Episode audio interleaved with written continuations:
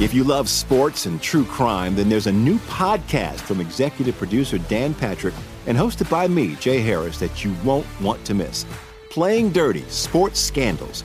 Each week, I'm squeezing the juiciest details from some of the biggest sports scandals ever. I'm talking Marcus Dixon, Olympic gymnastics, Cain Velasquez, salacious Super Bowl level scandals. Join me on the dark side of sports by listening to Playing Dirty Sports Scandals on the iHeartRadio app, Apple Podcasts, or wherever you get your podcasts. Hey, I'm Rachel Martin. You probably know how interview podcasts with famous people usually go, right? There's a host, a guest, and a light Q&A. On NPR's new podcast Wildcard, we have ripped up the typical script. It's part existential deep dive and part game show. I ask actors, artists, and comedians to play a game using a special deck of cards to ask some of life's biggest questions. Listen to NPR's Wildcard on the iHeartRadio app or wherever you get your podcasts. MTV's official Challenge podcast is back for another season. And so are we. I'm Tori Deal. And I'm Aneesa Ferreira. The wait is over, guys. All Stars 4 is finally here. And this season takes it to a whole new level. Old school legends, modern power players, and ex lovers are all competing in Cape Town, South Africa for the prize of $300,000. And we're going to be right here along with you fans, covering every episode on the podcast. Listen to MTV's official Challenge podcast on the iHeartRadio app, Apple Podcasts, or wherever you get your podcasts. Hey, listen.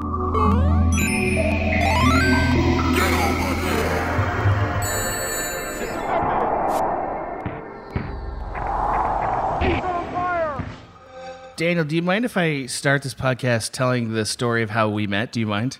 Uh, oh yeah, for sure. Because it's one of my it's one of my favorite uh, just anecdotes ever uh, that's related to Cracked at all. So uh, the first thing I ever did for Cracked was a a spec sketch that was uh, about a guy who had a Hitler mustache in 1930s America. Uh, and refused to change it because he had it first. For those Uh, not in the and Mike- industry, spec is short for spectacularly special. it really was. Uh, It's one of my So, favorite like, this- sketches that cracked. I love that sketch still to this day. So it was it, one of the things I learned very quickly is that uh, Crack's going to have a lot of like particular people that they work with on a regular basis, and so like I was out there trying to make this like short film of it, and it was clear like no no no just your job is to make a nice looking like well put together sketch. It was like oh great. And they were like, "Hey, we and we've cast the part of this guy who, whose job is to be the intimidator, and that guy was Daniel Vincent Gordh, uh, who I'd never met before. Had we even met before the shoot? I don't think all? s- I don't think so. No. Um, I- No. but anytime I get uh, you know a, a call about being a henchman, I'm there. you know. Well, uh, first of all, even in like the best of times, this was an obnoxious part to ask DVG to do because I had decided for stupid fucking reasons that uh, I needed to put a burn on his face. I don't even know why. I was like, yeah, let's have a burn on his face and reveal at the end. Nobody ever noticed that but me. and he had an eye patch, didn't need an eye patch. And then, of course, poor Daniel shows up and he's sick as a dog. Like you were vomiting between takes, as I recall. Is that right? Uh, oh yeah. I mean, I woke up feeling one of the sickest mornings I've ever had, and my brother luckily was um, helping shoot that day. Yes, Which was correct. good because I couldn't drive because I had been throwing up all morning, but I didn't want to fuck everyone over. So my brother drove me, and I'm like pale, withering uh, flesh bag. And Like, uh, Ladies yeah, and gentlemen, we- Daniel Vincent Gordh on the podcast with us today. yes, that's correct. That's one also um. Pale Withering Flesh Bag is the name of my new memoir, um, which you can get on my own website. Amazon rejected it. so So I just I, I, I the only reason I even bring this story up is because number one, you can't tell when you watch the sketch, you can't tell, and that alone is like remarkable. Uh, but two, what a trooper, Mike! Can you imagine either of us at this point in our careers like going through that amount of pain for a sketch and not asking it to be rescheduled or something? oh, Like that's crazy. Yes, absolutely, in a heartbeat. Or I think that might be an actor's thing. But uh, Cool. if the shoot was scheduled for a day, even though my body is older now and the consequences would be even worse, I would feel too terrible to not. Yeah, I would always do I- it. Uh, COVID changes things because I would use Yeah. that as Yeah. a valid excuse Yes. that everyone societally accepts. But I mean, uh, short of going like, well, we can't shoot because of COVID, um, I would certainly go sick if everyone knew I was sick and they wanted me to do it anyway. I would do it. Yeah. I mean, Adam was being very nice and like f- finding ways he could basically uh, replace me so I could go home. And I was like, no, I'm cool, I'm cool. But um, I threw up many, many times during the course of the day. Yeah. And for a lot of that Yeah. day, I was laying on my side with a bucket because the, luckily there was a bucket. Yeah. So just a word to Luckily, the wise, there was a always bucket. have a bucket handy. Um, and and then he'd be like, "We need you," and I'd be like, "Okay, got it. I'm ready to go." Yeah, And man. then back to I could bucket not area. believe that. And in retrospect, is Adam striking on something? Like if you had what had more confidence or just confrontational style, would you have gone home, or are you would you to this day stay at a shoot and and power through? What's You know your what? deal? as a, I don't- as a d- I don't know because I'm. Uh, I- I know what you mean, Adam. Like I- I definitely, like Mike was saying, would feel so bad because I know what it's like to produce things and like how screwed over you get if you know, like you have a location and all the crew, and it's like, oh, sorry, you know, twenty people. Like, and then it's just a financial drain That's too. the But at the same yeah. time, I felt horrible. Like the next ten days or something, I lost fifteen pounds. Oh and my Was God. barely eating. And, wow. But you know what? It was worth it for the sketch. and for the comedy. burn was important. You needed the burn. I, the stupid burn. It was Oh, worth Also, the we extra still six did and a the half burn. hours that he spent throwing up in a warehouse for the burn. It- the- it's all there on the screen. because it was in a warehouse too. It's like just what a terrible circumstance for an actor. Uh, Actors just some get it rough sometimes. I remember how bad we felt for Katy Stoll with the uh, sweatsuit on the Starship Icarus set. Yep. having yeah, to yeah, like that was bad. stand in front of an industrial fan just to get the sweat to stop beating for a second. oh my god! It was uh, brutal. But uh, all that's to say that uh, from that day on, I have always had uh, a special place in my heart for Daniel Vincent Gordh. I would have if you weren't sick because I loved what you did in the sketch. But the fact that you powered through uh, for a sketch, just man, I admire that. Still to this day, I bring it up all I, the time. I agree. I think that cemented our relationship because we worked on a lot of things after that. And We did. Also, you were have always been extremely like respectful and communicative on set, which is not something everyone is. I hear that. Uh, I haven't been on enough other sets, so Well, I'm yeah, always 'cause wondering you're like a director, so it's usually your Right. set. I hear that, I'm but I wondering- refuse to speak on it with you or transmit information. or listen. I will listen, hear it, but yeah. I won't take it I in. won't process it consciously. I refuse. yeah. my relationship with DVG uh, began all the way back in college when I saw him limbo. Uh, and what was remarkable is he did it inside, and we're back on the rails. This is Wow, thank you. uh, Wow. I'm sorry. I speaking of discomfort, one upsmanship is the good podcast where we stay on format, and I'm dying. I feel like we're not delivering on the promise of the click, although hopefully people were happy uh, to hear that tangent because I sure loved it.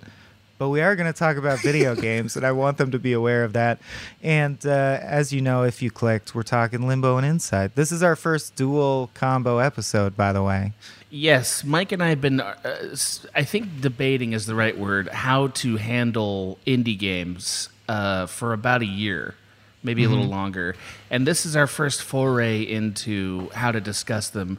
And we've, so we might do more of these in the future where we try to put a couple of games that are either thematically or creatively related in some way. Yeah. To talk about. Yeah, like. Braid and Prince of Persia Sands of Time, you know, natural pairs like that. right, exactly. uh, exactly. yeah, and I thought we'd wait till Daniel gets very sick and then we'd have him on. So people don't know this, Yep. but you're super sick right now, right? That's uh how we planned it. Yeah, oh yeah, oh yeah. My Oh, yeah. my eyeballs actually uh, have turned into liquid, um, Oh, yeah. and no one no one knows what this disease is, but um, they're just sloshing around That's in great. Well, where we're going, you don't need eyeballs, so I think we'll be all right. Uh, there. Yes. I wanted to first ask, what is your connection to, in a nutshell, these games, Limbo and Inside? Well, should we do the speed run first? Because I find that I find myself wanting to describe what they are. That's okay. I, so I have some. I have a suggestion for the format here. It, uh, I we need basically two very short speed runs on both games, but since they're made by the same company uh, and they're similar in style, DVG, do you think you could summarize the what both of these games are? Uh, yeah, definitely. Okay. Uh, well, normally the way that we do it is we have the guests do uh, the fastest possible summary of the game. Okay. Uh, and we pass a checkpoint. Correct. Uh, we pass that checkpoint, and uh, you are responsible Am I doing for one or both? That's the thing. I think he's going to have to do both. I think he's going to have to do both. That's Mike. what we're deciding on the fly instead of ahead of time. Yeah. This is such a Right. slipshod episode of One Upsmanship. this is so indie. It's perfect because it's indie. Yeah. Um, And uh, I guess my answer is yeah. Can you do both, Daniel? I, I think I can. Yeah. Yeah. I think they're sort of Evil Deadish. Like they have a lot, and there's a lot I of agree. overlap. Yes, Yeah. exactly. It's like Evil Dead one and 2 All right. Well, Yes. we're all on the same page. So start that clock and take it away. Okay, so for Limbo, we're talking about the game Limbo. You're basically a little boy. You um, wake up in a forest, and you're like, "What the fuck?" And then you start running um, because what else are you gonna do? You can't stay there in the forest forever. So you you start running, and you encounter. Um, you know, spiders, huge spiders, and like uh, a few people who want to throw spears at you and kill you, and like bear traps, and um, you basically are going through this environment and discovering it as you go, and you're going through, you know, swamps, and then you get to an industrial area, and um, basically you're trying to not die, and you're constantly dying along the way. Um, and why are you running? We don't really know. Probably to survive or like get out of the fucked up situation you're in. Um, and then you eventually get to some industrial area, and then instead of you know swamps and mosquitoes, there's uh, huge razor blades and uh, automated machine guns. And uh, hope hope you survive that. And that's pretty much limbo. Okay. What about inside? Okay, inside. Inside, you're also a little boy, and you just like fall down this hill, and you're just stressed out, and you just start running, and you run through like cornfields, and What there's else a are bunch you of gonna do? dudes. Stay on the hill? There's a uh, yeah, what's it gonna do? Stay on the hill? Not a chance. You're gonna run through some cornfields, deal with some pigs, and um, figure out a bunch of bizarre puzzles so that you can keep running and running and running um, through, you know, I would say more like swamp areas, and then you discover that you have some sort of psychic abilities and are able to control these clones, and then you're trapped with the clones, and then you keep going, and you find a thing that's like a submarine, and then there's this this girl with long hair, and she's trying to kill you, and you're like, what the fuck? And you're stressed out, and you just keep running, and eventually, you, eventually you become a huge uh, blob. Stop the clock. Wow. Wow. Uh, what a- I love That that. was great. Uh, I love that. Uh, he he's made a couple of my points for me. Uh, You know, that I'm very plot-wise, excited. It's hard to. It's not like you can say, "Well, you're the character." Yeah. You know. And that last part wasn't even about the game. It was just a warning to like the Zoomers. One day your you know metabolism slows and you become a huge blob. So just get ready for that. Yeah. Agreed. Yeah, I can I can verify. Can verify. Uh, yeah. let's Uh, rant because I know uh, that gave me a lot of Yeah. focus. So so I'm gonna go first, Mike. If that's all right with you. All right. Yeah. Fighting. Yeah, yeah. We're gonna pass that checkpoint and I'll be uh, as get quiet into the rants. as a game of limbo. I boy, I respect that. Uh, okay, so it's it's not for nothing that we're doing both of these games at the same time because ultimately, I don't think they're really that different. I think the thing that separates them ultimately is art style. Uh, neither of them have a plot that can be explained in a satisfactory way. And yet, it's undeniable for me as a player to say this is a unique experience unlike anything in video gaming. The first one that I played was Inside, so I, I kind of worked backwards. But they are, they're similar experiences to me, um, and I like the experience. To me, this is sort of the David Lynch of video games, where it's not like I totally understand what it is or why it is. Uh, I could spend a lot of time making a theory that makes it all hang together, but I don't think that's why I like it. Uh, I don't even necessarily like any of the distinct parts more than other games. I just like the entire feeling of it. Uh, this game has some of the most terrifying. These games, both of them, have two of the most terrifying like death animations ever. Uh, they have incredible sound design, like in ways that like horror films could even learn from these games. They're just so well done in those departments. Uh, I don't think anything other than the sensibility of these games is ultimately going to be enduring, but it is a very interesting, slightly macabre, uh, at times sort of like uh, alluring. There's almost an alluring feeling to it. Like, what is this? Uh, but ultimately, that's all these games are, in my opinion. And that's my rant. Now, who goes next traditionally, Daniel or myself? Traditionally, it's the guest, uh, but I've I've heard some feedback from the audience that they're getting a little tired of the guest sandwich. Okay. So wow. uh, wow. I know, I know. I don't know why they are, but I've heard that feedback. So I'm going to suggest, Mike, that we let DVG end it up. I'm and, Uh, down. that you go second. but who would eat two pieces of bread and then filling on the bottom? It's just it.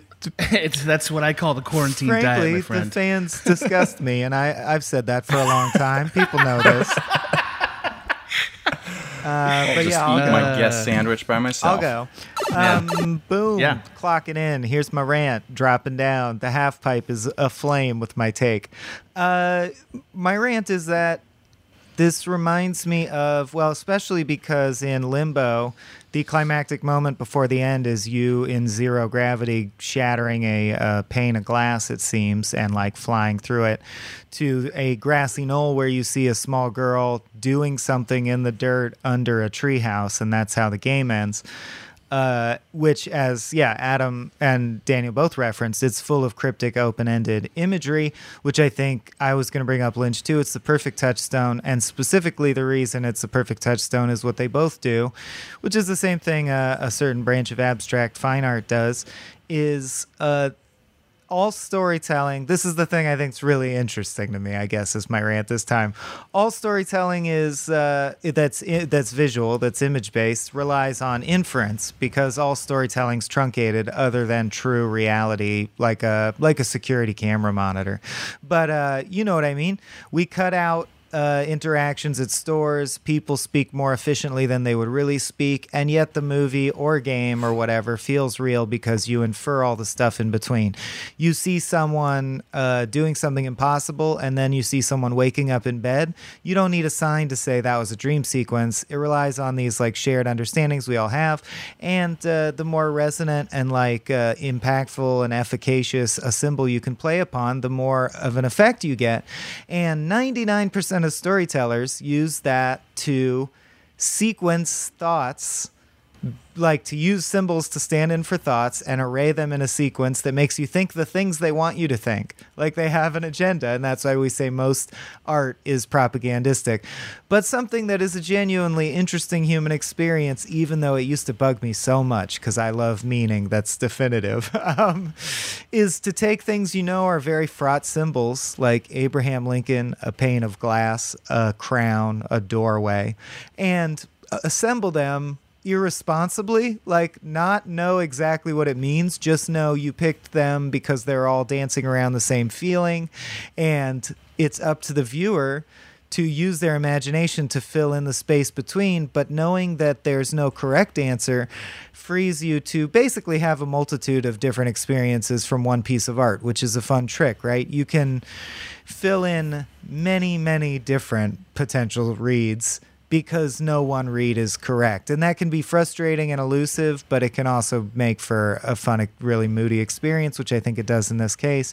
And I have specific thoughts about all the different interpretations I think they're trying to evoke, but I do think it's intentionally it's in, it's one of those things where there's no correct answer. It's an ink blot test, and uh, and that's quite intentional, and it's just supposed to be cool. Like how David Lynch will do something, and he's like, I don't know, but isn't it creepy? And you're like, Yeah, yeah, it is. Good job. yep, that's my rant. It was a beautiful rant. Really enjoyed it. Uh, our third gamer uh, is Mr. DVG himself, uh, wrapping up the rants. Uh, player three, plug on in. All right. Um, let me just slide into that half pipe on my belly because I can't skateboard. Um, I think so. My relationship with this game, I discovered it. I think like a lot of people from hearing about it and not knowing much about it. And after I played through the first time, it has become the game I've shown the most people, um, especially people who don't traditionally play video games at all.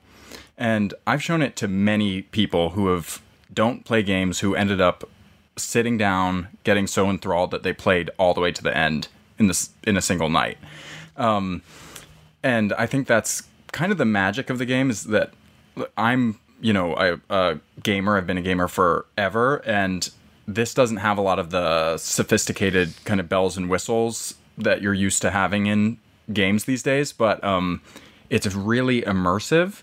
And it's weird that it's so immersive because, well, I'm treating it like it's one game, but Inside and, and Limbo ha- both have this element. It's weird that it's so they're so immersive because they're 2D platformers essentially, and generally, I think you we think of open world games and the, you know The Last of Us and these other games as immersive, but somehow these are really effective.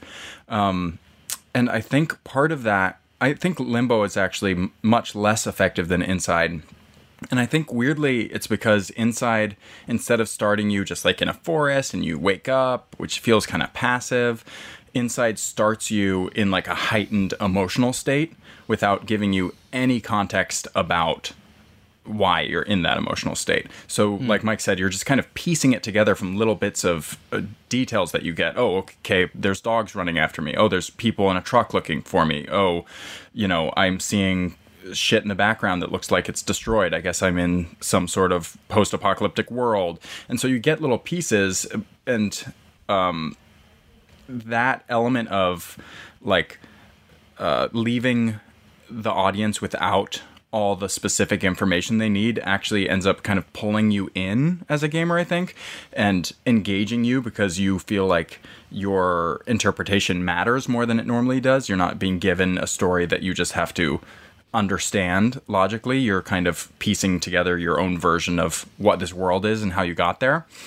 Um, and I think the Evil Dead comparison is a really good good one because if you don't know the Evil Dead movies, Evil Dead One um, and then Evil Dead Two are the same plot, and Evil Dead Two just basically is almost a parody of Evil Dead One, but with heightened um, elements to it. And I feel like that's what Inside is. And to me, Inside improves on every part of Limbo, like like the way that um, the main character moves and breathes and and the use of music is all just a little more sophisticated, a little more detailed in inside.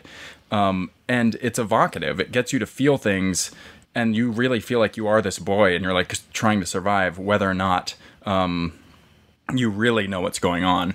Um, so I I love these games. Like these have had a special place in my heart. Limbo I played afterwards and I felt like I had an inherent respect for it because I can tell where it went and what it created afterwards, even though I didn't think it was as good. But when I first played it, I was like, I don't think I've ever played a game quite like this. Although now I feel like, like I, I'm curious if you guys will agree. I felt like they're kind of the spiritual successor to like Abe's Oddworld or Oddworld Abe's Oddysee or a Oh. game like that. Do you remember that game?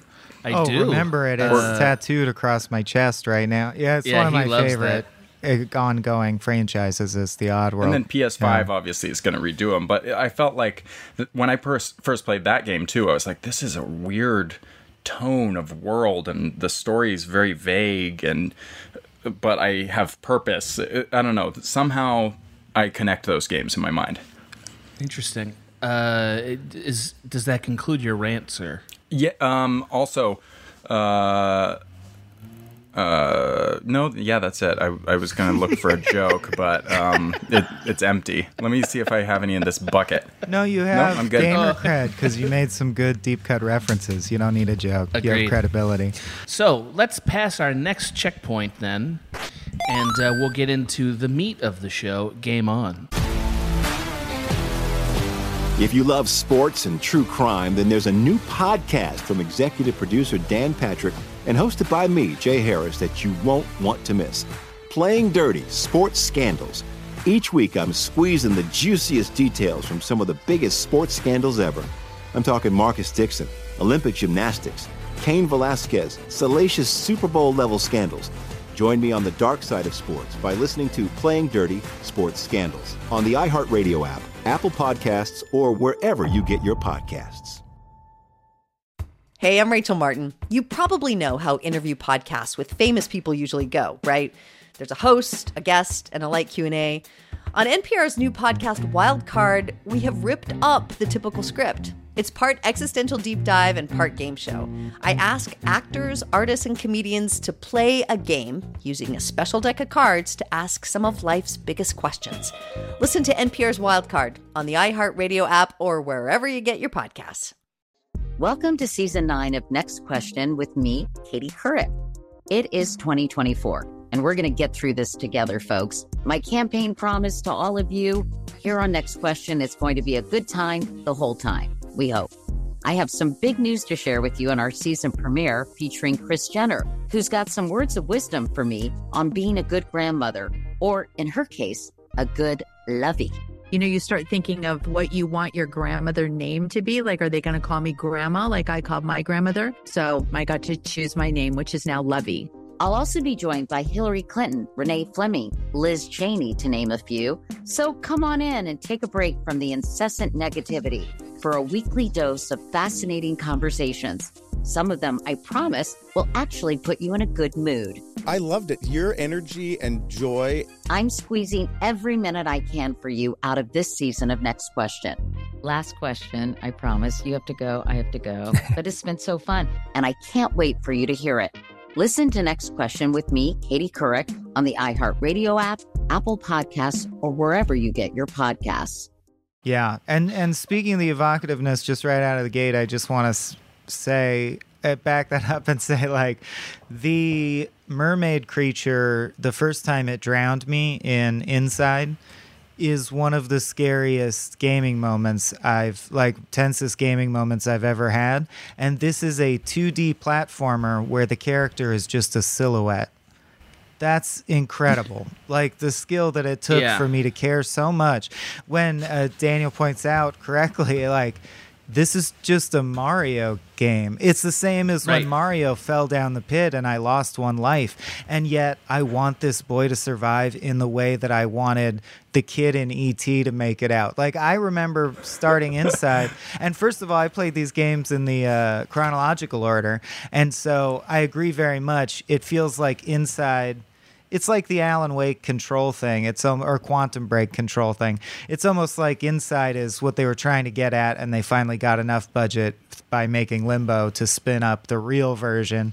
Uh, in a lot of ways, and just to realize that, yeah, it felt Spielbergian to me. The opening. It's amazing that they just had to go woods, kid in a red shirt, uh, headlights from a van and guys with dogs, and you're just like right there. It's like you said in your rant, which was a great repeated refrainer in your speed run. You're just stressed out. This kid is stressed Yeah. out, and that's all Yeah. you need to know. You empathize with the kid. You want him to get out of whatever this terrible situation is.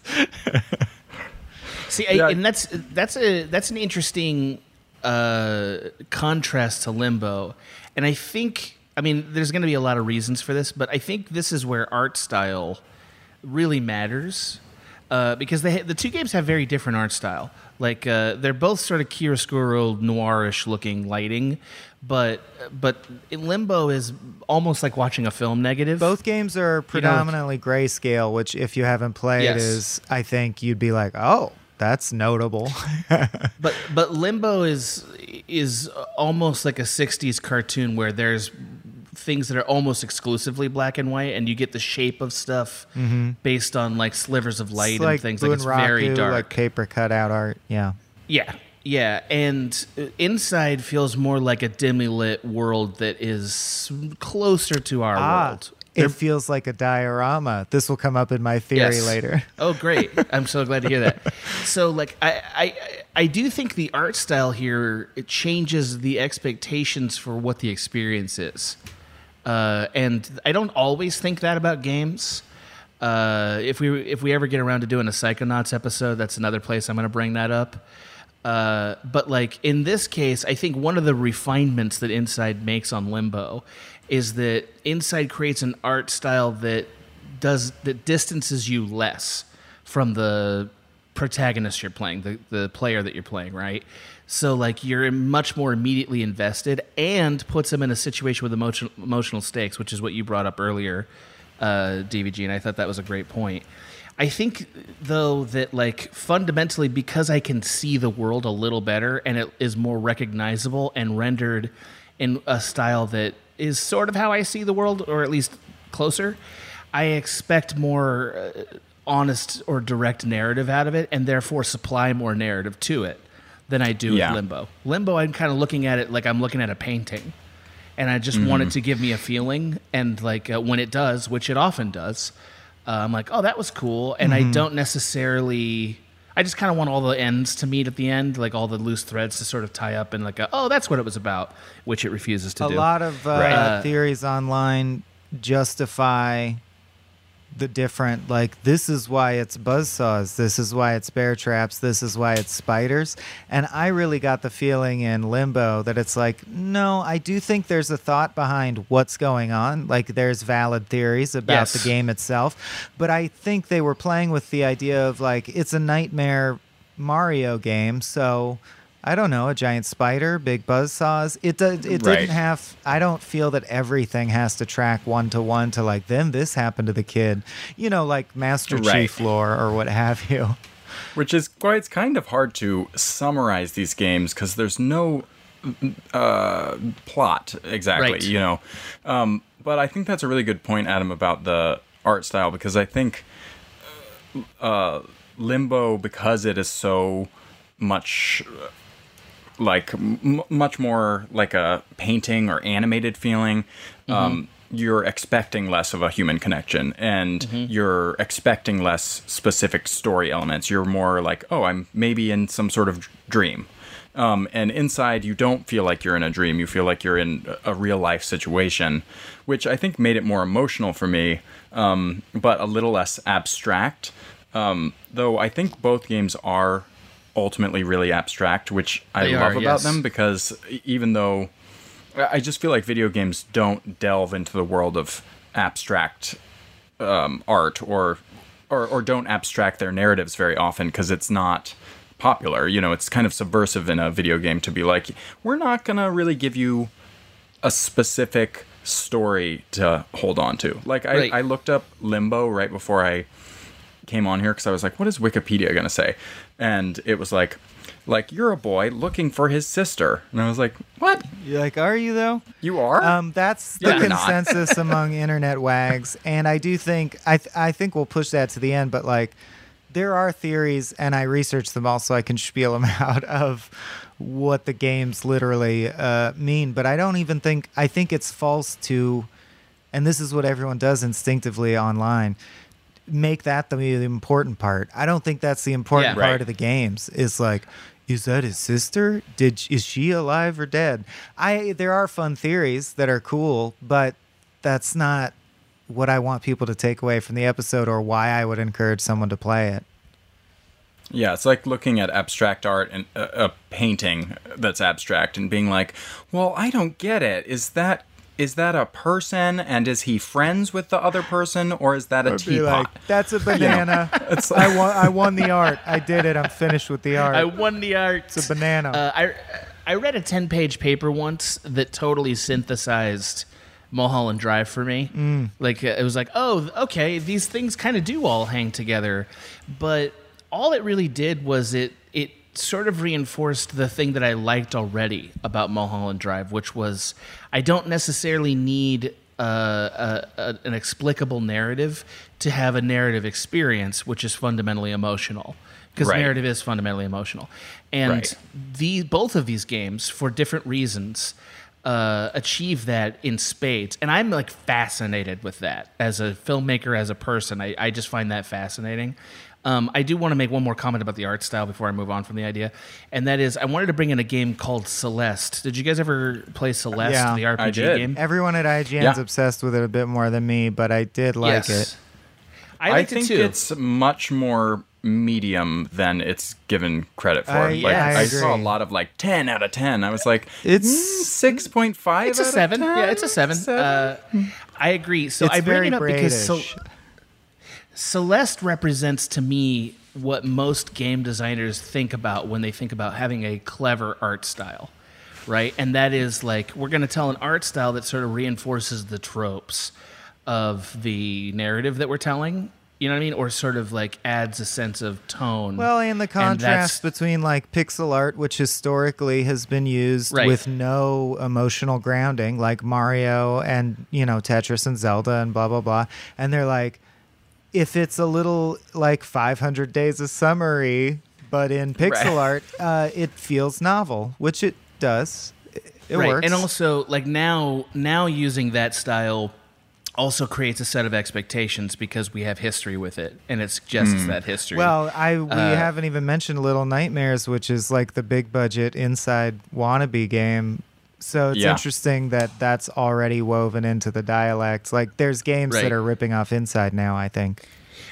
Uh, totally. So what makes Inside in particular unique compared to Celeste is that the art style is chosen, I think, less because it's evocative of a trope and less because it's even evocative of a tone and more because it it's uh, it creates a more fundamentally emotional experience of the 2D part of the game. Here's what I mean by that. So one of the things that makes Inside unique compared to Limbo is that a lot of times the background elements will in will invade the foreground elements and become things you're actually interacting with. How about those sound booms? I love Uh, yes. that part. Oh yeah. Correct. And and like it, Limbo does that a little bit too, but Inside really defined that more uh, clearly, and that's part of why it's so important that they have uh, a cartoonishly rendered, but sort of, but still sort of dark and mostly realistic feeling uh, world because they need the the two point five uh, D elements to interplay. Mm-hmm. So they have to have an art style where that can happen and not become sort of uh, like a convoluted Visually game design confusing, thing. especially because it's going to be black and white largely. Correct. Whereas like Limbo, I think decided like, no, no, we're going to create a tone almost exclusively out of sound design and visuals, Mm-hmm.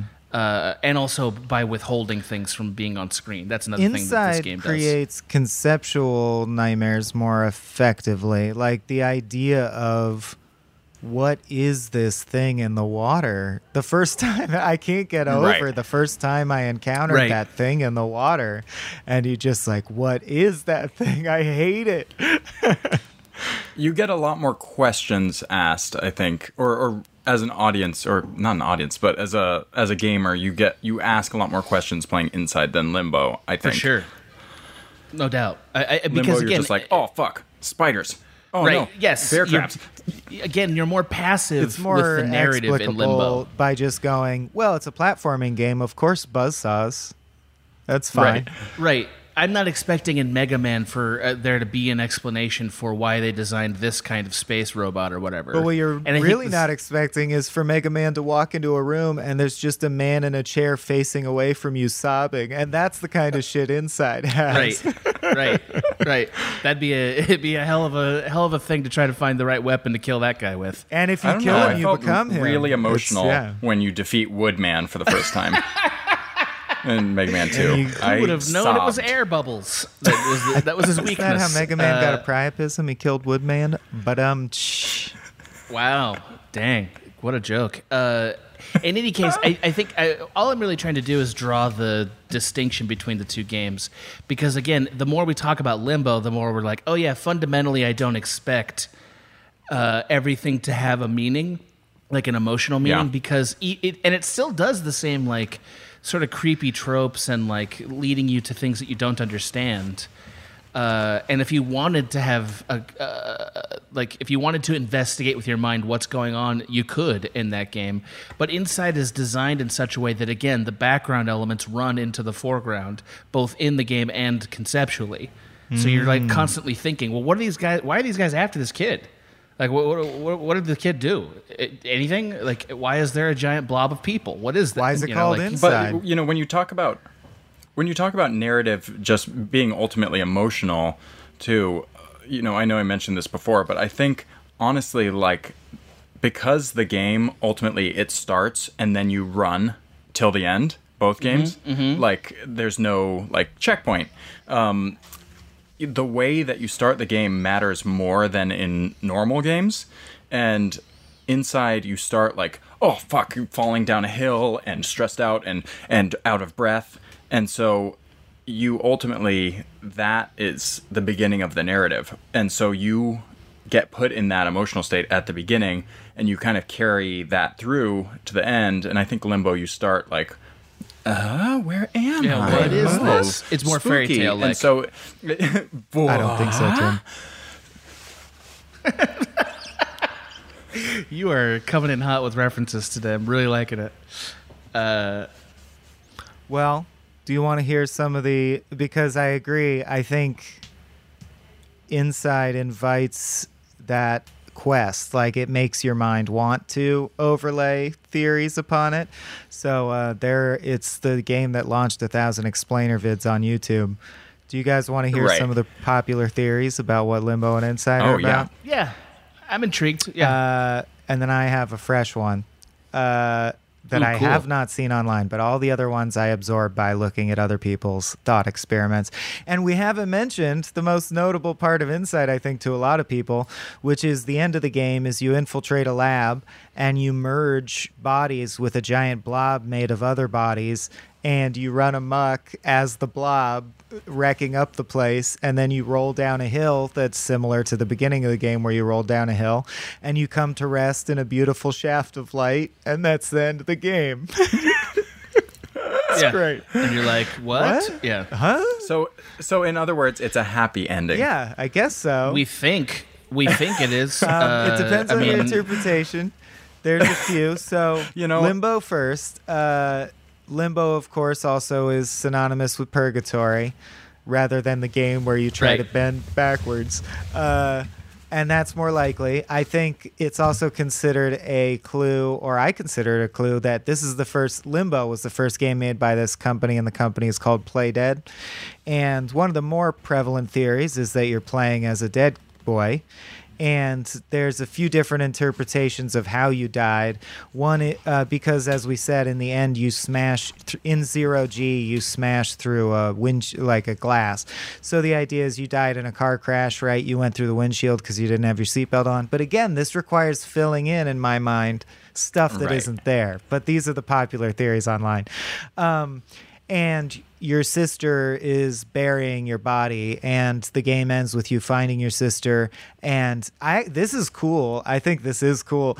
Uh, so like if you had played as the sister you would have been in a car accident. Your brother would have died. You bury his body in the woods. And because you laid him to rest that he's allowed to leave limbo, which is, you know, some religions believe that your body has to be interred. So that so the, the end of the game is the boy's spirit coming up to the girl and being like, "Oh, I get to go to heaven now, thanks," and then going to heaven. Which is why the new game plus title screen is the same shot, but with them gone now.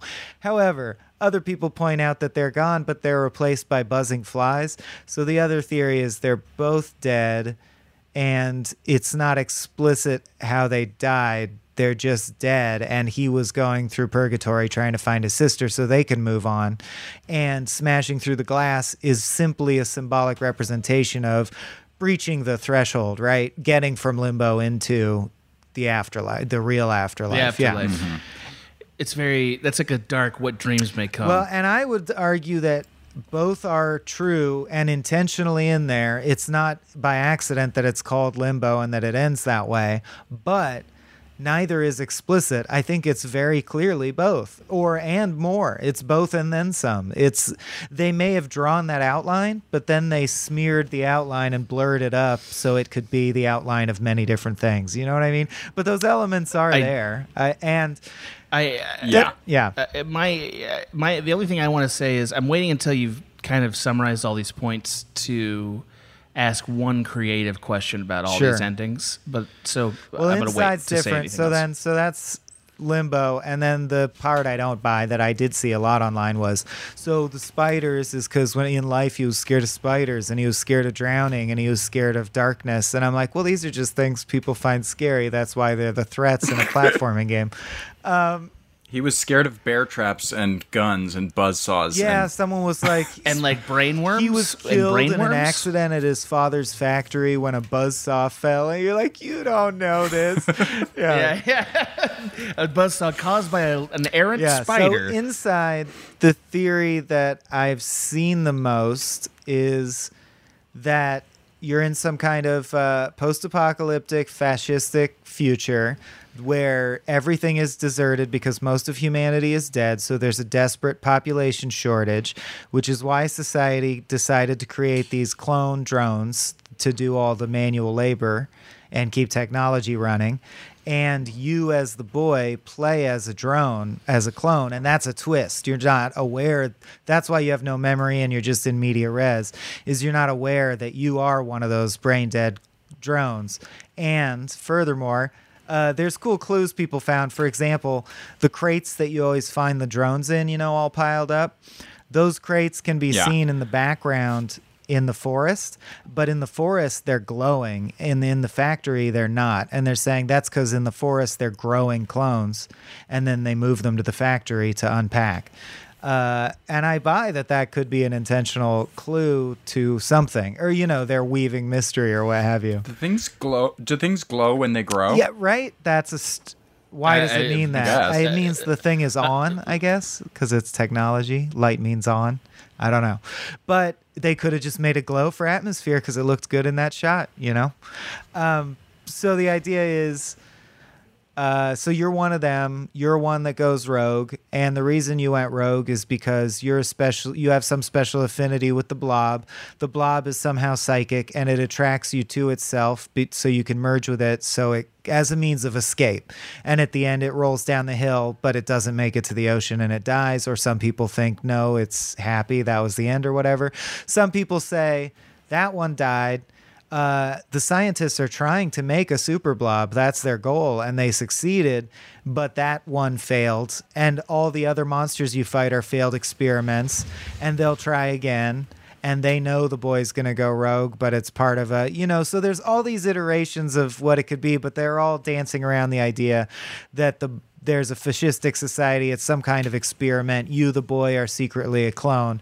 And the big key to that is there is a hidden cutscene in the game where you go in the cornfield, there's a hidden door in the ground you can find. And if you find it and go in it, there's a plug plugged into the wall, and it's the same kind of plug that all the cl- drones use. And if you unplug it, the boy shuts down and the game ends. So that's a pretty clear hint that they do mean that. That's the one twist. And it's similar as the twist in Limbo, because I do think the twist in Limbo is you're dead, and that's the twist.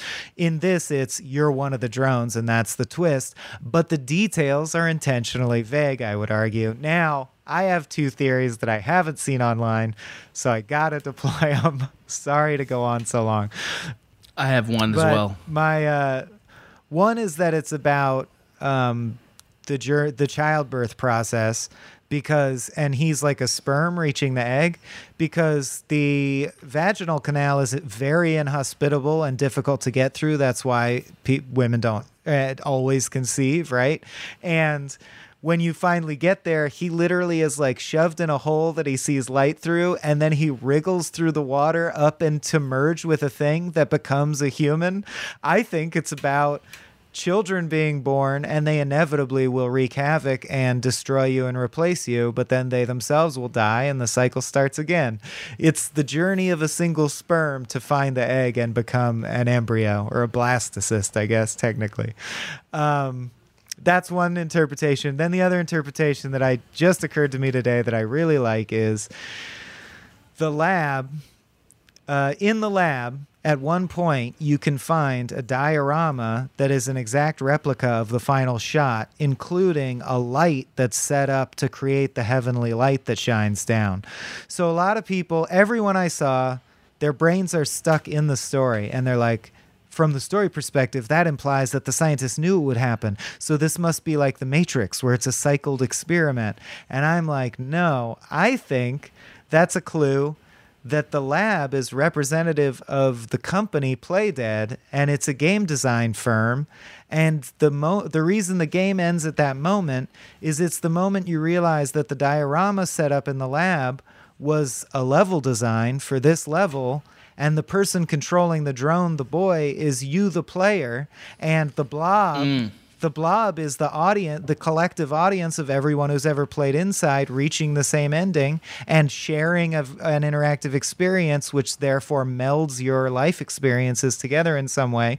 And it's literally a symbol. Like the the game ends by saying, it's like if you know they flashed a card in the movie that said you're watching a movie and that was the end of a mo- of the movie i think it's literally just a metaphor Right, for it's games. like adaptation. yeah It's like the It movie adaptation. It's about it- springing into and the being. moment that they give you enough information that you can realize oh this game is just about the act of playing a game it ends It, it, it doesn't. That's not a that's not a crazy interpretation because there are more things than that.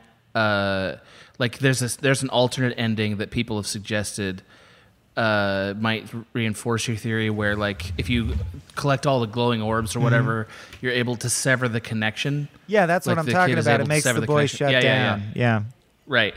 So uh, the only other interpretation I want to add to the pile, like one more naked clone, is uh, I, it could be a Buddhist metaphor.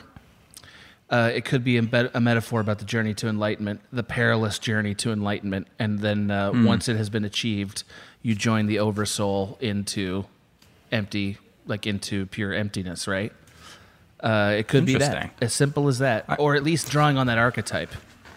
I want to add a thought too. Um, like I feel like with things that are abstract at their core, it's interesting because I feel like the human brain is inherently uncomfortable with abstract art and will look to literalize things that are abstract, which is just an interesting you know addendum to this just to keep in mind that like of course there's going to be all these theories and and it's great that's the point of abstract art because there's no one right one. Um but two things one for me the the most um the like key part of inside at least uh, in terms of the journey from the beginning to end or what i got from it was basically that like animals or, or humans will always seek freedom. Um, And that's obviously a very vague concept, but that was what I got from it. You're you start out being chased and in the dark and uh, stressed out as we've as we've mentioned, and then you end up on a beach in the sun, and even though it has taken a tremendous toll, like you found some sort of freedom, and so that that was kind of my always like emotional journey from it. Inside to outside. But I'm curious, Mike, about this, and Adam. The I feel like any theory of the of the inside story like needs to do something with the creepy girl in the water. Like, where does she fit into these Oh, fan theories? that- like, what's her deal? They run a series of genetic experiments, the crown jewel of which is the blob, but all the monsters you face are other failed experiments. And they're running these horrible Yeah. genetic experiments to try and find a way to sustain the human population, or it's how they create the drones. These are the theories. Yeah, so she's like, uh, you know, a, another one of another them one that's of the- just another that's loose, that's loose out there, like Yeah. you, like you, but and one if that she's an wants to extension drown of the people. blob mind, then the reason they're always Mhm. dragging you down is just because they're trying to get you down to that plug that teaches you to swim and commune with the hive mind. Like every that's the theory is all the monsters you face from their own vantage are just trying to help you get to the blob. Everyone wants you to merge with the blob, including the scientists.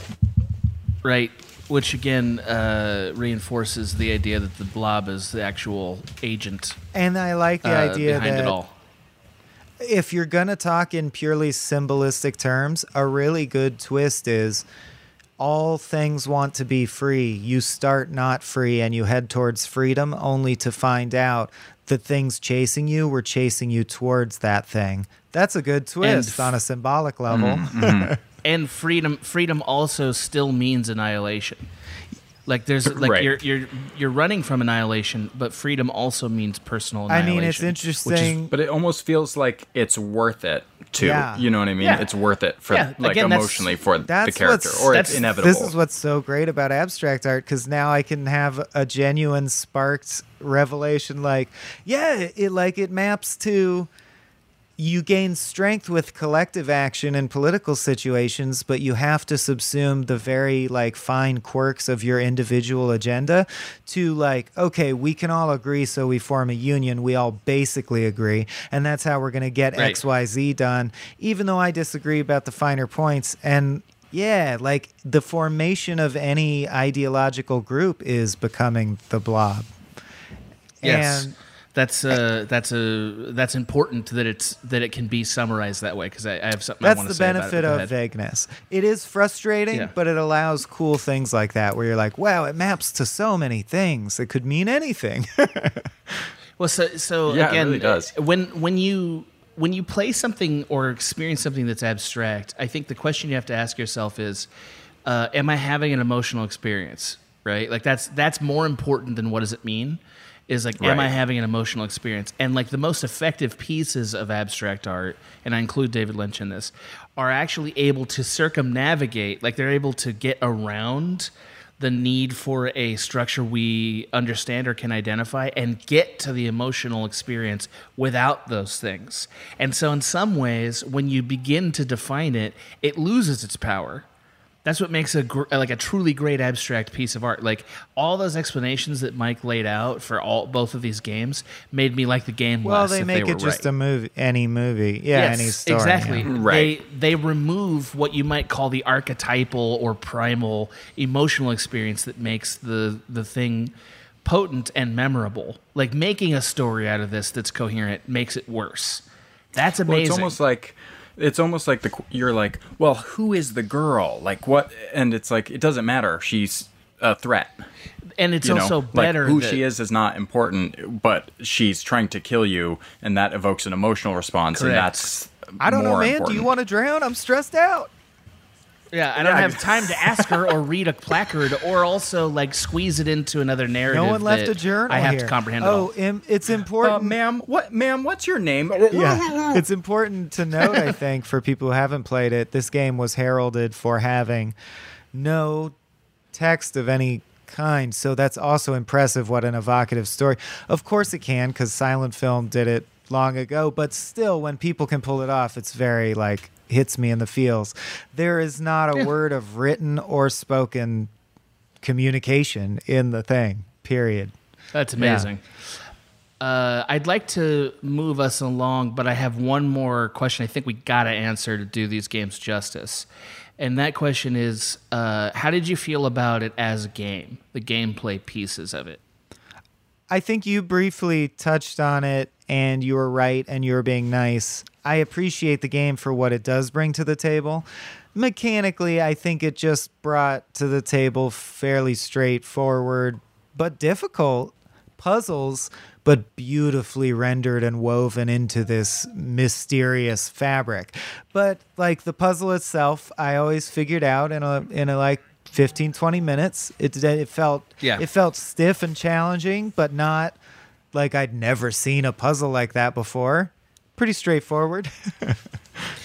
I would argue that uh, I would argue that inside the experience of playing it, uh, like the mechanics of it, was m- better.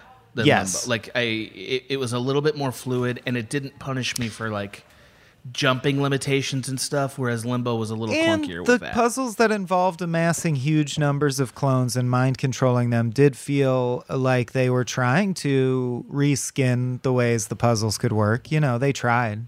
Lim- Limbo just felt a lot clunkier, and I think, uh, I mean, the mechanics are pretty much the same. There's uh, pretty much an action button uh, and a Mhm. jump button, but I think the the way you moved in inside um, and and the w- weirdly, I don't think this actually affects the gameplay that much, but somehow the like realism of of the main character's um, movement style, like him tripping over things or you know taking a little bit to speed up, was just really satisfying, Oh, yeah. and it's a little faster. But the animations felt so handcrafted and bespoke. Yeah.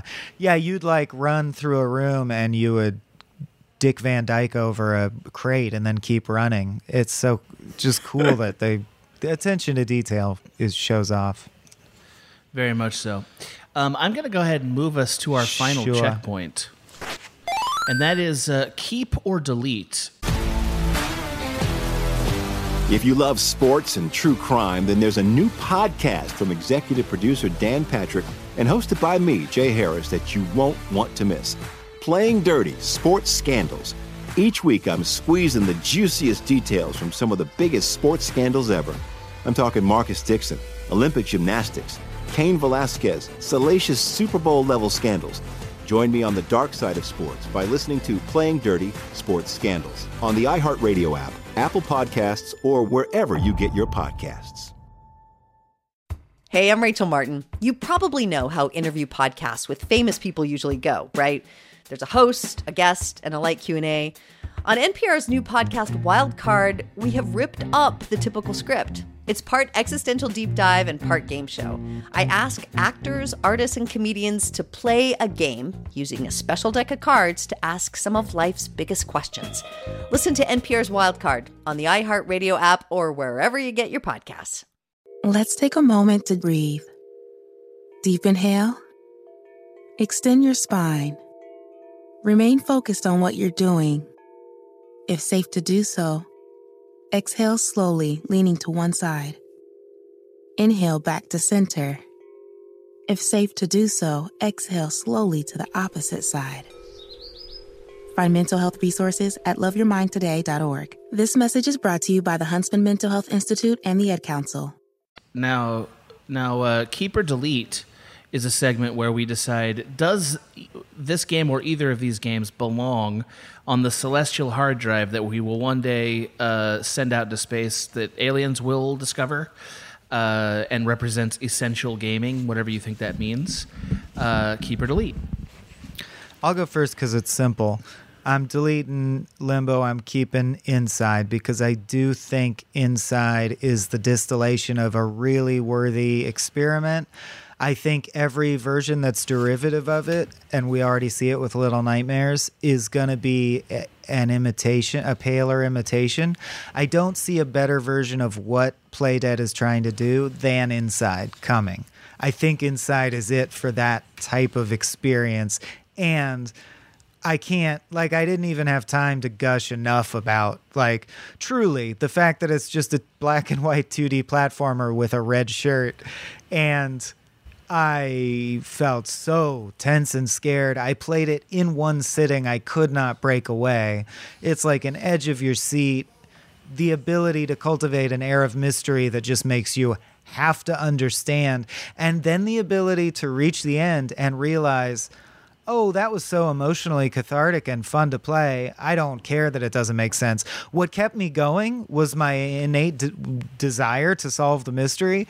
But at the end, I realized I had such a great time. It didn't matter what the mystery was. You got me through it. Great game. I would keep inside. Okay.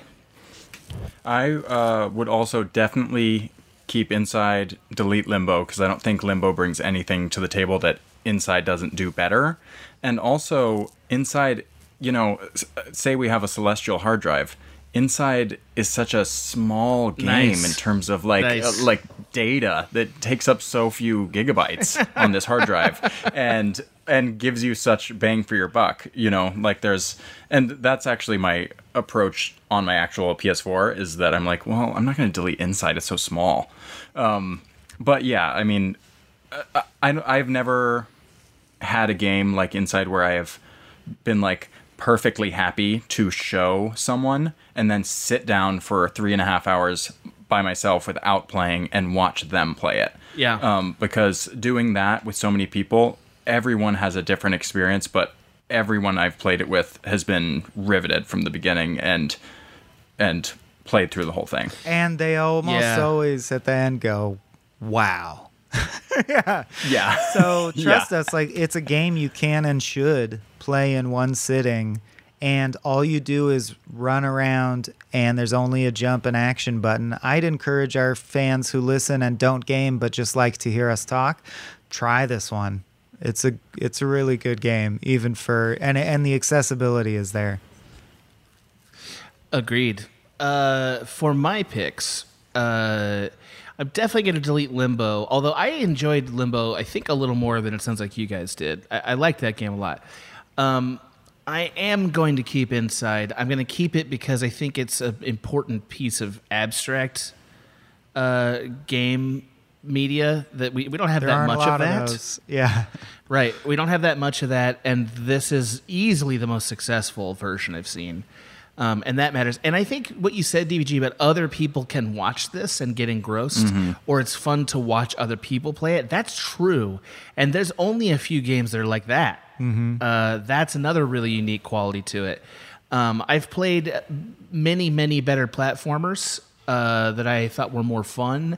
I've rarely felt more tense. I've rarely, I've rarely been more upset at a death sequence uh, than this game, and they're usually very quick and sort of dehumanizing too, which is like, oh, uh, like you Oh. shudder. You shudder when you die in this they game. They treat your Um, body with no empathy like it's a piece of meat. Yes. You're like, Correct. man, treat Oh, the main yeah. character with a little respect, death animation. Right. Yeah. Give me hyperbole so that I don't have to take this seriously, but it it won't. Like it doesn't give you the hyperbole of mel- or melodrama to, It's of death. interesting. Yeah, that's a very video game thing because I don't think a movie version would treat it the same way. But like, No. one of the signatures of both games is the death animations are very realistic and perfunctory. Like you get ripped in half and the chunks fall to the ground and it starts over, and you're like, whoa, holy They're shit. also they're fast Yeah. too. They, they like it's sort of like watching a YouTube video where somebody gets hurt, or like you know, like where it's like oh, and it's just over. Or Saving Private Ryan, Like- where the guy takes his helmet off and gets shot in the head immediately. Right. It- it- but I think there's yeah. something really gratifying about um, it starts you right before you died gruesomely last time, and it really ups the stakes of not Yeah. wanting to die Totally. like that again. Right. It's not like again. I, I think it, Mike said it really well. It's not a Mario game. It's not like ah damn you turtle. It's like oh god I don't want to like I I'm actually a little bit traumatized by that. I I've- need a second. I would literally wait a few seconds because I didn't Yeah. want to get drowned by the mermaid again. I really wanted to get through without getting drowned. I hated it, but I couldn't Agreed. stop. Well, uh, we've had a great time Oh today, my gentlemen, gosh. talking about Inside and Limbo, uh, two very great uh, indie games. DVG, thank you for coming on. Uh, Thank you for having me. I've missed you I guys. know. Yeah, I well, miss we- you. we- you better. Uh, We're gonna have you on more of these because Oh. I, I had I had no idea that you were a gamer, and now it's like, well, f- fuck, we gotta have gave him on all the away. time. now. I was gonna demand things, but I guess you're in. Yeah. I mean, I would love to come back, and I I think I already texted you an initial list of games that I love. Yeah, Great. that's true. Recently, Wonderful. Uh, so you can expect to hear more from our friend DVG. Uh, As- Daniel, where can we Oh, find you wait, online? Oh, wait.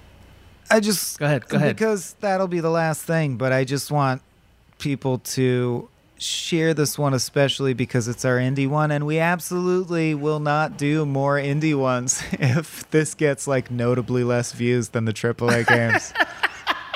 Mike Mike is very passionate about doing these indie bundles. So I just wanted to say Uh, give this one a little extra love, much like Inside, please play it for a friend. Show it to them. He's, ple- he's pleading them. with, you, pleading for you to share this I want to talk about Flame in the Flood, and it's the only way it'll ever happen. So That's true. We drive a hard bargain Mm-hmm. on one-upsmanship. Daniel, where can we find you on the internet? you can find me on. Uh, you can find my sketch show on YouTube, Matt and Dan. It's literally So good. YouTube.com/slash Matt and Dan, or you can go to my Instagram, Man Boy Nice. Why? That's a story. That's for another one-upsmanship. Speaking of mystery, uh, I know Adam has. Is it a nickname or I know the phrase "Wheat Boy Wood" means something in Adam's family, and he'll never explain to me what it means. He always says that's a story for another time. That's, and I keep delaying it. It's yeah, I keep punting. So, Uh, man, boy, nice, and Wheat Boy Wood. It's meant to be. Yeah, one day we'll have that chat. Uh, you can also find Daniel Vincent Gordh in many cracked videos that we were fortunate enough to make over the years. Mm-hmm. Uh, not least of which is uh, stuff that must have happened. Ralph and the Hitler mustache. That's true. But Matt and Dan is is the current ongoing hotness, and it's very Truth. funny. It is very good. I like it a lot. Um, okay. Uh, you can find me on Twitter at the Real Gans, also on Instagram, but don't follow me there unless you're a pervert. Uh, go ahead and follow me, perverts, but only you. You can't find me. I'm unfindable. Let's get out of here. Work complete. If you love sports and true crime, then there's a new podcast from executive producer Dan Patrick and hosted by me, Jay Harris, that you won't want to miss. Playing Dirty Sports Scandals. Each week, I'm squeezing the juiciest details from some of the biggest sports scandals ever. I'm talking Marcus Dixon, Olympic gymnastics, Cain Velasquez, salacious Super Bowl level scandals. Join me on the dark side of sports by listening to Playing Dirty Sports Scandals on the iHeartRadio app, Apple Podcasts, or wherever you get your podcasts. Hey, I'm Rachel Martin. You probably know how interview podcasts with famous people usually go, right? There's a host, a guest, and a light Q&A. On NPR's new podcast Wildcard, we have ripped up the typical script. It's part existential deep dive and part game show.